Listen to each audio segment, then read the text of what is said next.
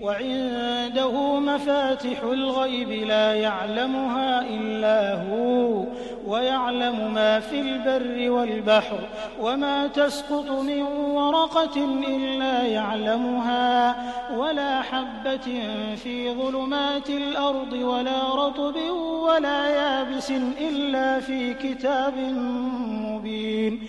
وهو الذي يتوفاكم بالليل ويعلم ما جرحتم بالنهار ثم يبعثكم فيه ليقضى أجل مسمى ثم إليه مرجعكم ثم ينبئكم بما كنتم تعملون وهو القاهر فوق عباده ويرسل عليكم حفظه حتى إذا جاء أحدكم الموت توفته رسلنا وهم لا يفرطون.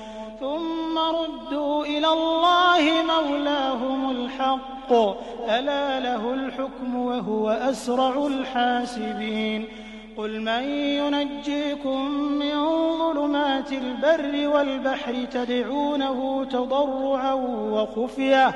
تدعونه تضرعا وخفية لئن أنجانا من هذه لنكونن من الشاكرين. قل الله ينجيكم منها ومن كل كرب ثم أنتم تشركون. قل هو القادر على أن يبعث عليكم عذابا من فوقكم أو من تحت أرجلكم أو يلبسكم شيعا أو يلبسكم شيعا ويذيق بعضكم بأس بعض. انظر كيف نصرف الآيات لعلهم يفقهون.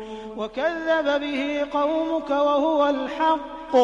قل لست عليكم بوكيل لكل نبأ مستقر وسوف تعلمون.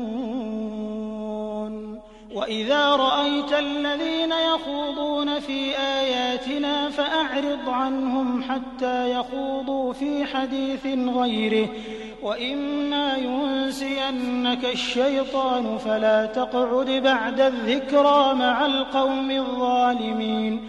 وما على الذين يتقون من حسابهم من شيء ولكن ذكرى لعلهم يتقون وذر الذين اتخذوا دينهم لعبا ولهوا وغرتهم الحياة الدنيا وذكر به أن تبسل نفس بما كسبت ليس لها من دون الله ولي ليس لها من دون الله ولي ولا شفيع.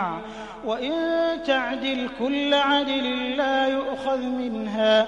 أولئك الذين أبسلوا بما كسبوا لهم شراب من حميم وعذاب أليم بما كانوا يكفرون. قل أندعو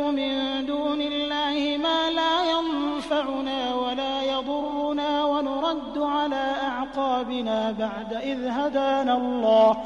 ونرد على أعقابنا بعد إذ هدانا الله. كالذي استهوته الشياطين في الأرض حيران. حيران له أصحاب يدعونه إلى الهدى ائتنا. قل إن هدى الله هو الهدى.